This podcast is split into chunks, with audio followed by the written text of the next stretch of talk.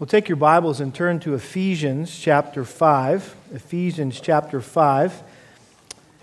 And we're going to begin this morning looking at a very critical passage in light of what we talked about last week uh, regarding the ministry of the Holy Spirit. Ephesians chapter 5. And I want to look at verses 18 through 21. Ephesians chapter 5 verse 18, and do not get drunk with wine, for that is dissipation, but be filled with the Spirit, speaking to one another in psalms and hymns and spiritual songs, singing and making melody with your heart to the Lord, and always giving thanks for all things in the name of our Lord Jesus Christ to God, even the Father, and be subject to one another in the fear of Christ. Father, we thank you for the Holy Spirit. We thank you for the role that the Spirit plays in our lives. And there's no need for even us to talk about Him in the second or third person. He, he is. We can speak directly to you, Holy Spirit. We're grateful for your person and your work. And Lord, forgive us for the times that we grieve and quench you and when we misinterpret you and misapply you and we desire to understand who you are and what you do and how you work in our lives even better this morning. And so we ask that your Spirit, that, that, that you, Holy Spirit, would illuminate us to this and help us understand this text and, and how it applies uh, to our lives and how it really is, is so critical for the way we live our lives every day um, in Christ. We pray this in His name. Amen. Well, last Sunday, if you were here, you know in our study of John, we learned about the way the Holy Spirit works in the world and how the Holy Spirit works in the church. And Jesus' instruction on the Holy Spirit's role as reprover and revealer, uh, producing conviction in unbelievers and providing comprehension for believers, uh, is extremely helpful in light of all the conflicting and confusing beliefs and practices in the church today regarding the ministry of the Holy Spirit. We said probably no uh, member of the Trinity uh, is more misunderstood, misapplied uh, than the Holy Spirit. Uh, and a number of key passages in the New Testament are uh, about the Holy Spirit are often misinterpreted, often misapplied by those who have a more emotional or uh, uh, mystical or experiential or sensational view of how the Spirit works and manifests Himself. And no passage has been more used and abused when it comes to defending some of the bizarre beliefs and practices within the charismatic uh, slash Pentecostal movement than Ephesians chapter 5, verse 18. And unfortunately, what has happened is that many Christians have a distorted view of the most important ongoing work of the Holy Spirit in our lives as believers in Jesus Christ. And if there's any verse about the work of the Holy Spirit that we want to get right, it's this one because it's so foundational to a biblical understanding of the doctrine of the Holy Spirit. And, the critical ministry of the Holy Spirit that Paul referred to in this passage and that I'm referring to is the filling of the Holy Spirit, the filling of the Holy Spirit. And whether you realize it or not, the filling of the Holy Spirit is probably the most important aspect of the Holy Spirit for you to understand as a Christian. And here Paul explained what it means to be filled with the Holy Spirit and what it looks like to be filled with the Holy Spirit. In other words, how, how do you get filled with the Holy Spirit? How do you know if you're filled with the Holy Spirit? And so I want to ask you a very basic question this morning, and I want to just ask you to please answer by raising your hand. No one's going to judge you. You're not going to be graded, okay, uh, or judged, right? Uh, but just answer this question. Just the first thing that comes to your mind, I want you to, to, to raise your hand, okay? Here it is. Ready? How many of you consider yourself to be a spirit filled Christian? Raise your hand. Okay, good. I'm seeing lots of hands. That's encouraging, all right? Now, that seems like a simple enough question, right? Yet there may have been some hesitation in your heart about that. Well, spirit filled, yeah, well, yeah, I guess so. Everybody else is raising their hand, right? Um, I, I would, su- I would submit to you that the hesitation that you may have felt there in answering that question is a result of not clearly understanding what it means to be filled with the Spirit. In fact, I wouldn't be surprised if some of you who raised your hand thinking that you're filled with the Spirit or that you're Spirit filled aren't. And there are some of you, maybe, who didn't raise your hand because you're not sure if you're spirit filled, uh, really, but you are and you just don't realize it. That's how confusing this is. There's a ton of disagreement and debate among Christians today regarding what it really means to be filled with the Holy Spirit. Being filled with the Spirit is generally used to describe someone who has a really close walk with God. Man, they're a spirit filled Christian, right?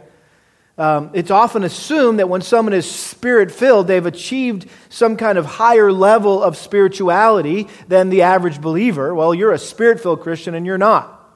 As if there was one or the other, right?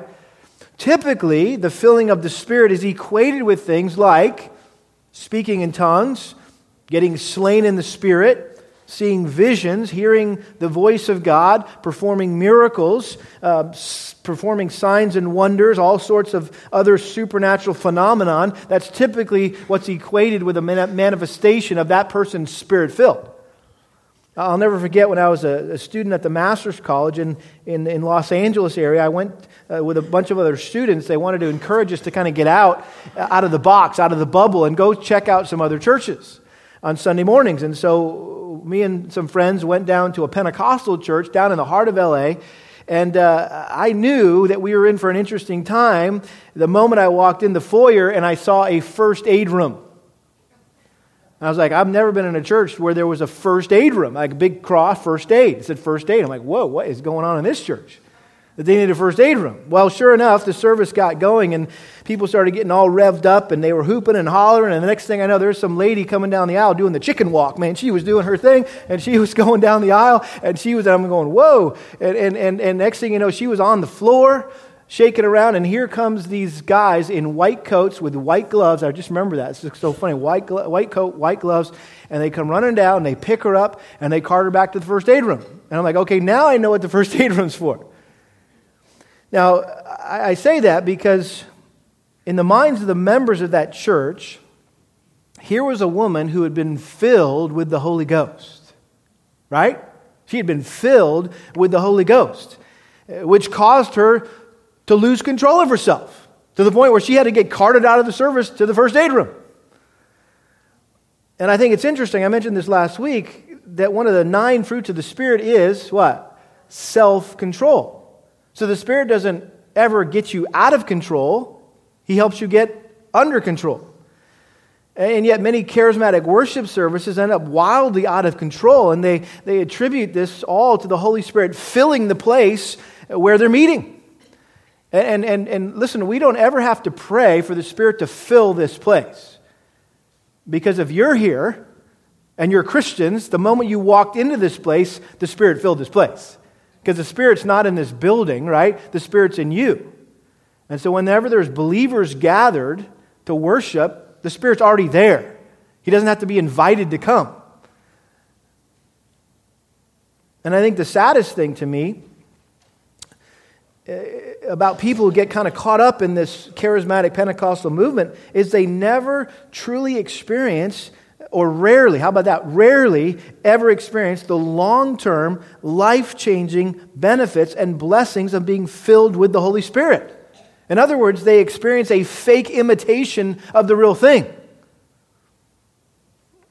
It's a counterfeit. Years ago, uh, Hank Hanegraaff wrote a very helpful book called Counterfeit Revival. And it was kind of in the same genre of charismatic chaos and strange fire. It's called counterfeit revival. And that was his point that this is what, what a lot of people in the church today are experiencing is a, a, a an imitation of the real thing. It, it's a counterfeit. And so all they know about is this shallow, short lived emotional experience that wears off as soon as they leave the service. And I shared this with the second service. I didn't share it last week with you, but it, it reminds me of the story of Cinderella. We all love the story of Cinderella, right? The Cinderella story. We talk about that. Well, what happens to Cinderella? She gets zapped by the fairy godmother, and, and her life was totally transformed. And she had this wonderful time for a few hours at the ball. But on her way home, she ends up back in the very same condition that she was in before the ball. As soon as that magic wore off, She's back sitting on a pumpkin in an old torn dress with a horse and a dog and a bunch of mice scurrying around. And that, I think, is a lot of ways what it's like to go to these services and you get all pumped up, hyped up, and it's like you're in this fairy world, right? And then you leave, and, and then shortly after that, it just kind of wears off, and you got nothing to sustain you, right, for your daily Christian life. God never intended for us as Christians to have to go from one Cinderella experience to another in order to maintain our walk with Him. Eh, he never expected our spiritual life to be like a roller coaster, up and down and all around. He's provided us a much simpler way to maintain a steady, consistent walk with Him that will last over time, over a lifetime, and it's called the filling of the Holy Spirit. And the filling of the Holy Spirit has nothing to do with a series of one time emotional experiences, but rather it involves a daily surrender of our entire lives to the control of the Holy Spirit. Being filled with the Spirit is not a special, spectacular thing that, that happens to us every once in a while if we're lucky, right? If we're in the, you know, if we're in the right mindset, if we have enough faith, right? No, it's something that should be happening to, happening to us all the time, every day, and even every moment of every day. Charles Ryrie said this in his survey of Bible doctrine. He said, From the perspective of daily living and vital Christian experience, the filling of the Holy Spirit is undoubtedly the most important aspect of the doctrine of the Holy Spirit. This is, he says, the pure essence of true spirituality and the basic requirement for growth and maturity. And so, in light of how significant the, the filling of the Spirit is to the Christian life, it's imperative that we have a crystal clear understanding of what it means to be filled with the Holy Spirit and how it happens.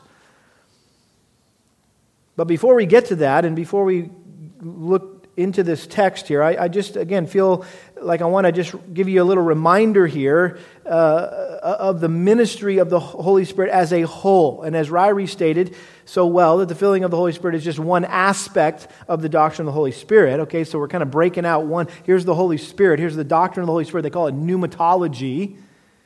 And, and there's, let, us zero in, break it out, one aspect of the Holy Spirit. We're going to look at that. But, but just generally speaking, when you talk about the doctrine of the Holy Spirit, what are you talking about? Well, we are smack dab in the middle of it in John chapter 15, 14, 15, and 16. Because on the night before Jesus died, uh, during this farewell discourse to his disciples in the upper room, this is where he promised for the first time that after he left, he would send someone else to help them carry out the mission that he had entrusted to them. And so we, we've been learning in John 14, uh, John 15, John 16, that he was going to, Jesus promised to send a helper the parakletos, the paraclete, one who comes alongside to help, to support. Uh, he's the helper, he's the comforter. And so here in John 15, 14, 15, 16, in the upper room, we are introduced to the, to the doctrine of the Holy Spirit. And this is really the, where it all begins here, uh, where we are in, in John uh, in the upper room. And so we need to understand that the Holy Spirit is not some mystical, impersonal force, but He's a person. He's the third member of the Trinity equal to God the Father and the Son in every way. And again, they all serve one another. And in the same way that the Son submits to the Father to do His work, right, the Spirit submits to Christ to do His work, and it's, they all work together in perfect harmony. And Jesus said, as we uh, were reminded last week, that it was better for him to go back to heaven so that his temporary earthly presence could be replaced with the permanent abiding presence of the person of the Holy Spirit. That's why it's better for us to live now, 2,000 years after Jesus came and went back to heaven, right? Because we have the permanent abiding presence of the Spirit in us. Instead of having Jesus beside us, we got Jesus in us, right? And so before Jesus ascended back to heaven, He reminded the disciples of the promise that he made about the Holy Spirit's powerful presence in their lives. And, and in Luke, uh, Luke chapter 24, uh, as part of the Great Commission, uh, this is what uh, Jesus said, Luke 24, verse 49, And behold, I'm sending forth the promise of my Father upon you, but you're to stay in the city of Jerusalem until you're clothed with power from on high. And then, of course, we see this uh, actually come to fulfillment in Acts chapter 1, verse 4. It says, Gathering them together, he commanded them not to leave Jerusalem, but to wait for what the Father had promised, which he said, You heard of me, for John baptized with water, but you will be baptized with the Holy Spirit not many days from now. And so when they had come together, they were asking him, say, Lord, is it at this time you're restoring the kingdom of Israel? He said, No, it is not for you to know times or epochs which the Father has fixed his own authority, but this is all you need to worry about. You will receive power when the Holy Spirit has come upon you, and you shall be my witnesses both in Jerusalem and all Judea and Samaria and even to the remotest part of the earth. In other words, I'm not setting up my kingdom uh, the way you guys want me to. I'm out of here, but I'm leaving you to set up my kingdom through evangelism and through the gospel and through the Great Commission. And so Jesus' promise, we know, was fulfilled at Pentecost when the Holy Spirit came and baptized and filled the disciples as they were meeting together in the, in the upper room. We see that in Acts chapter 2, verses 1 through 4. When the day of Pentecost had come, they were all together in one place, and suddenly there came from heaven a noise like a violent rushing wind, and has filled and filled the whole house where they were sitting, and there appeared to them tongues as of fire distributing themselves, and they rested on each of them, and they were filled, all filled with the Holy Spirit, and began to speak with other tongues as the Spirit was giving them utterance. And then, of course, Peter had to explain to the people what this phenomenon was that they were seeing. And he said in verse 33 Therefore, having been exalted to the right hand of God, and having received from the Father the promise of the Holy Spirit, he has poured forth this which you both see and hear. In other words, what you're witnessing is the fulfillment of the promise that Christ made to us that the Father was going to send us the Spirit. And so, ever since Pentecost, every person who turns from their sin and trusts in Jesus Christ as our Lord and Savior is instantly baptized by the Spirit, indwelt by the Spirit, and sealed by the Holy Spirit. And so, from the moment that you become a Christian, God gives you the permanent, abiding presence of His Spirit to rely on to help you live your life the way He wants you to live it. And so, again, the question is well, why did God give the Holy Spirit to us? What does the Holy Spirit help us do as Christians? What, what role does He play in our lives? And, and I mentioned several of those roles last week, and just reminding you, He convicts us, He teaches us, He empowers us to witness, He helps us mortify sin, He guides us, He directs us, He assures us that we're saved, He intercedes for us, He gifts us to serve, He sanctifies us. And so, just that short list tells us that the Holy Spirit is involved in every aspect of our lives as Christians. There's nothing that we can do by ourselves in our own strength. We need the Holy Spirit's help for everything. And the way we get the Spirit's help is by being filled by Him. That's the key role that the Holy Spirit plays in our lives as Christians. He fills us. Most of these other things can't happen unless we are spirit filled.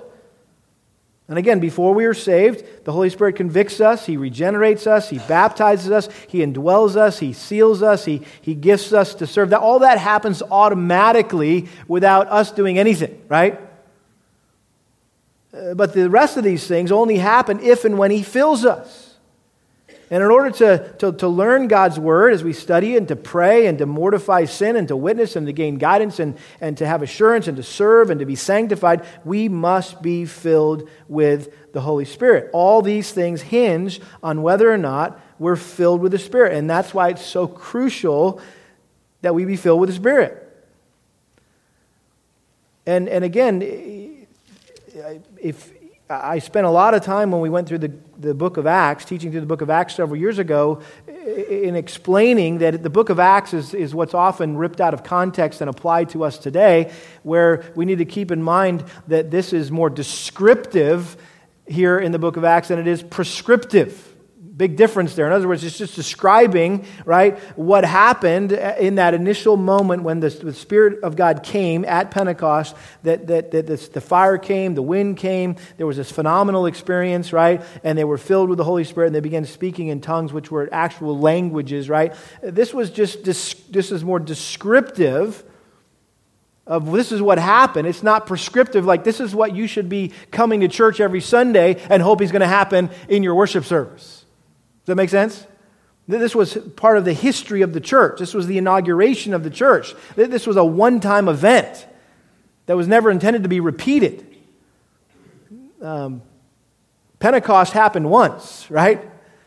And, and we shouldn't be coming to church expecting that to happen. So you say, well, well then what, what should we be coming to church expecting? Well, that's where Ephesians chapter 5 comes in helpful because this is not just descriptive, this is prescriptive. This is okay. This is what should be happening in every believer's life all the time. And so we have to separate, again, it's how you interpret the scriptures in, in the difference between narrative text, which is the book of Acts, it's just a historical narrative, and, and then uh, what, what we, we called a letter or an epistle here, which, is, which was intended to give instruction, right? And direction. And so, with all that, let's look again here at Ephesians 5.18. And, and, and Paul here commands believers in Ephesus to be filled with the Holy Spirit, and then he gives a description of what a spirit filled person looks like and acts like. And so, what we're going to see here uh, this morning and next week is, is Paul basically answering three important questions about the filling of the Holy Spirit. First of all, uh, we see the command to be filled with the Holy Spirit. What does it mean to be filled with the Spirit? Number two, we're going to look at the conditions. How do we get filled with the Spirit? And we're going to use some other texts to, to uh, bring, bring to bear on this text. And then finally, we're going to see the consequences of, of how do you know you're filled with the Spirit. Okay? And if you uh, missed an outline in the back when you came in, you can grab that as you leave because this is all written out there for you so you don't have to try to write it all down.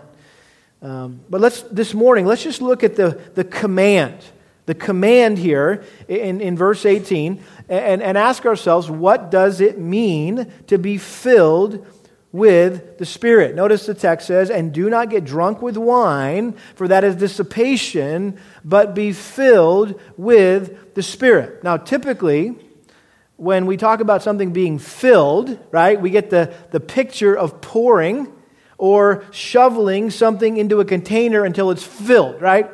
You're going to fill something, you're going to put something in it. That's not what Paul had in mind here. He wasn't talking about having the Holy Spirit pour himself into us, physically entering our body. He is talking about the Holy Spirit having complete control over us. And I think that's the simplest way to understand the filling of the Holy Spirit. It's the control of the Holy Spirit in our lives. And I say that because you know this to be true that it's very common today to hear messages or songs about getting more of the Holy Spirit in our lives. You ever heard a message about that? You ever heard a song that talks about that where they're begging the Spirit, we want more of you, right? That's very common. Okay, now listen carefully because I don't want you to be confused or frustrated by what I'm saying here, okay? The Bible teaches that when we get saved, we receive the Holy Spirit, not just part of Him, but all of Him. We don't receive the Holy Spirit in increments. Jesus didn't set up an installment plan with the disciples, right? That you're going to get a little bit at Pentecost and a little bit more later and then a little bit more later, right? You don't, you don't just get more and more as time goes on or as you do certain things, right? If you're more obedient, then you're more filled, that, that kind of thing. No. If you're a Christian, you possess the Spirit in all of its fullness. In other words, you got all the Holy Spirit you're ever going to get. Okay? You can't get any more of the Holy Spirit, but, you ready? He can get more of you. He can get more of you. And that's what it means to be filled with the Holy Spirit. It's, it's giving the Holy Spirit more and more control of our lives. It's, it's yielding, it's, it's allowing Him to dominate and influence every part of our lives our mind, our will, our emotions. And we have an expression in our in the English language, we refer to people as being filled with anger, or filled with hatred, or filled with bitterness, or I was filled with fear, or I was filled with sorrow, I was filled with joy, right?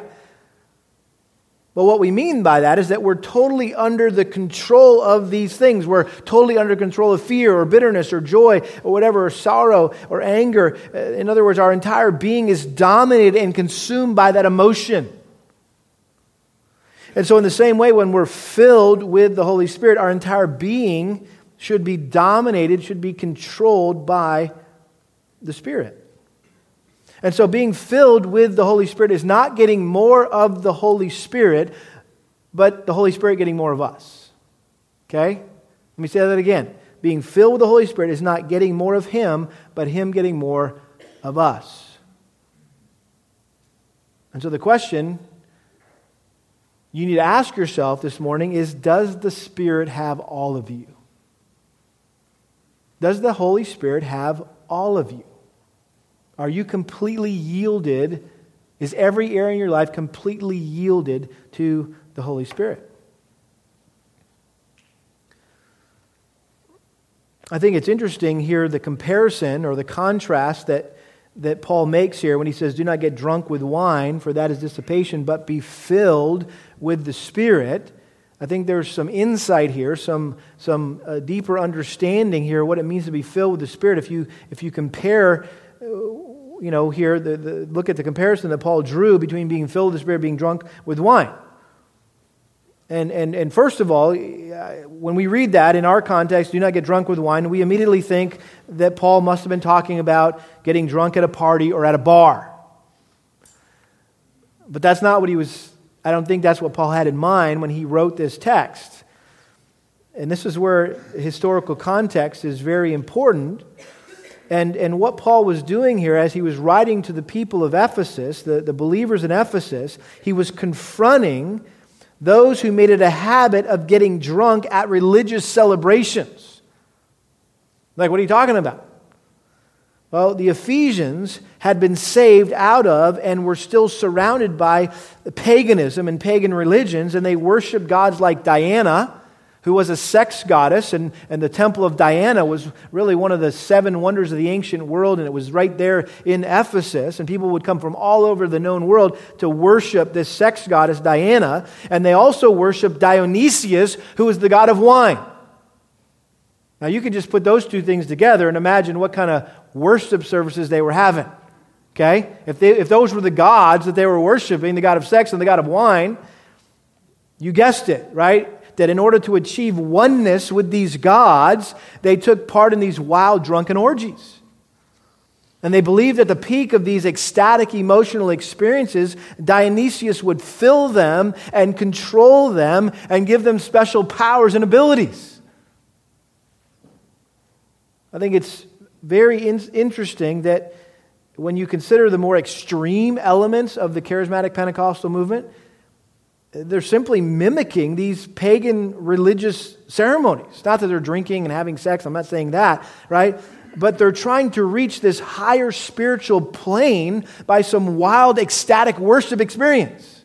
They're trying to get kind of up here somewhere in this, in this higher realm. But beyond this historical contrast with the pagan rituals of Paul's day, I think there are some practical contrasts between what it looks like to be filled with the Spirit, what it looks like to be drunk with wine. When, when a person is, is drunk, we refer to them as being under the influence, right? They're under the influence of alcohol, which means they're under the control of alcohol, right? And, and alcohol controls the way you think, it controls the way you talk, it controls the way you act. I mean, just think about some of the common characteristics of drunk people, right? They're not ashamed to express themselves. They're very expressive, right? Uh, they can't hide what's happening in their lives. They begin to just kind of talk about stuff, and you're like, la, la, la, I don't want to hear that, right? Some things come out when someone's drunk. They wouldn't say in their normal frame of mind, but they, they, are inebriated, and so they let their guard down, and so they say things, and, and, and they, make, they oftentimes make a fool of themselves, and, and, and, and oftentimes they sing, right? Uh, they're, they're, they're, they're kind of happy, if you will, uh, and they're very friendly. It's no wonder why they, you know, the world says that bars are the friendliest place in town. So let's think about that in comparison to when a believer is under the influence of the Spirit, under the Spirit's control. Might there be similar characteristics? And I don't mean like the guy I was talking about last week that got up here and, you know, eh, acted like he was drunk in the pulpit, right? And looked like a drunk person. I don't think that's the, the, the analogy, the connection at all, uh, of, or the parallel, parallel that Paul was wanting to imply here at all. But how about this? If you're under the control or under the influence of the Spirit, you're not ashamed to witness. You can't hide what God is doing in your life. I mean, you just come out and say things to people, right? Eh, eh, you know, about the, the goodness of the Lord. You're willing to be a fool for Christ. You have a song in your heart. And listen, if you go to a truly spirit filled church, it should be the friendliest place in town. Right? Because people are gracious and kind and loving, and they're, they're exempt, manifesting the fruit of the Spirit. And so, if this is a spirit filled church, this should be a lot friendlier place than a bar. I think that's the way we should be when we're under the control of the Spirit.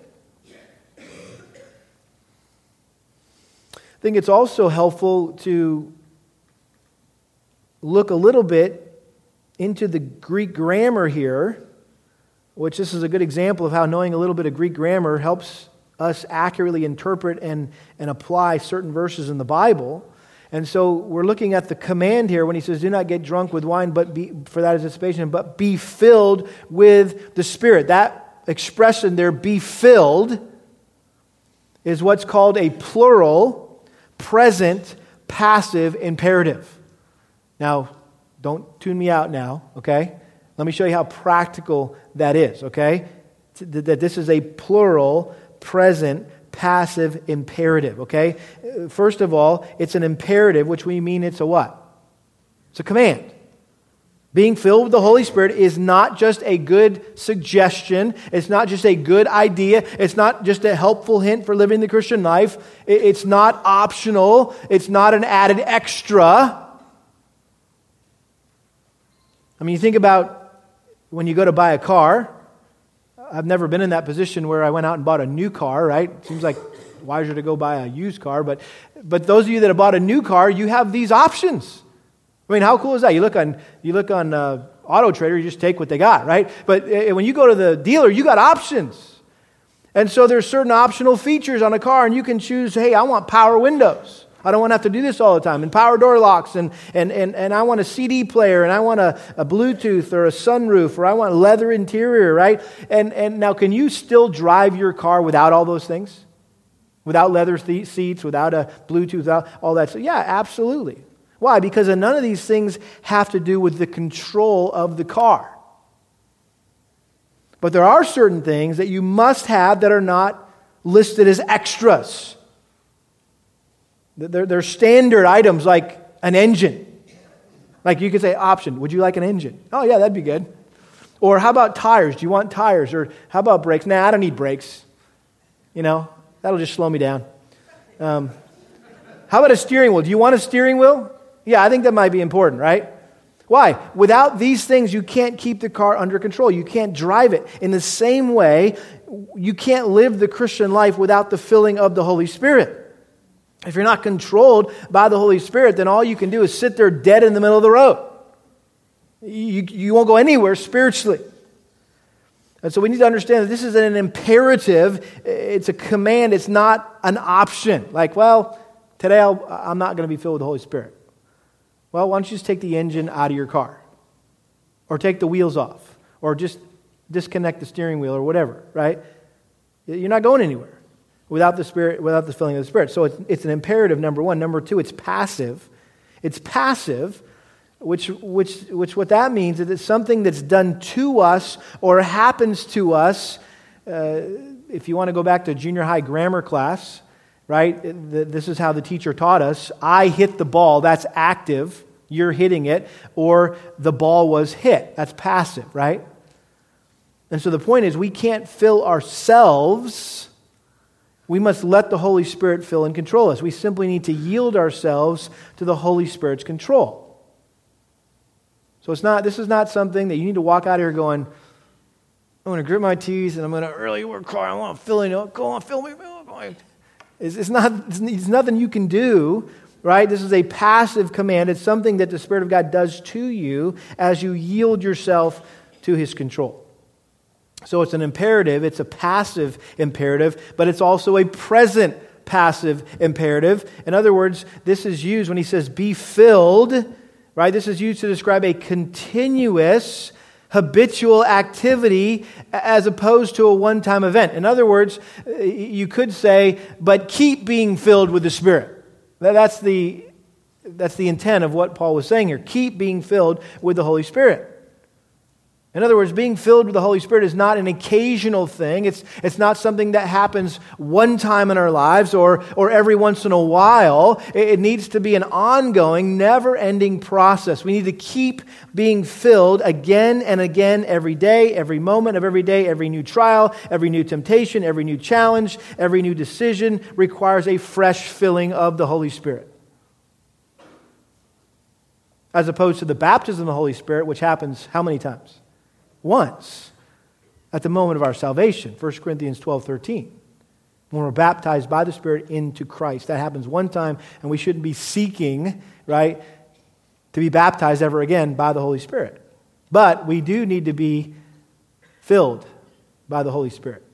And so it's a imperative it's a passive imperative it's a present passive imperative and it is a plural present passive imperative. In other words, this is a command that Paul was giving to every, not just everybody in the church in Ephesus, but to every believer, every Christian who would ever live. This, this is not just for a select few. This is not just for the really super spiritual saints, right, that, that raised your hands this morning like, yeah, I'm a spirit filled Christian. You bet I am. I'm filled with the Holy Ghost, right? It's not just for the ultra spiritual people, right? This is for every believer, it's for all of us. All of us have the, the responsibility to daily yield ourselves to the control of the Holy Spirit. And if we don't, we're in sin because we're disobeying a clear command of Scripture. It's a sin not to be under the Spirit's control. And if we're not being controlled by the Spirit, there's only one other option. We're being controlled by what? The flesh, right? There's, there's no in between.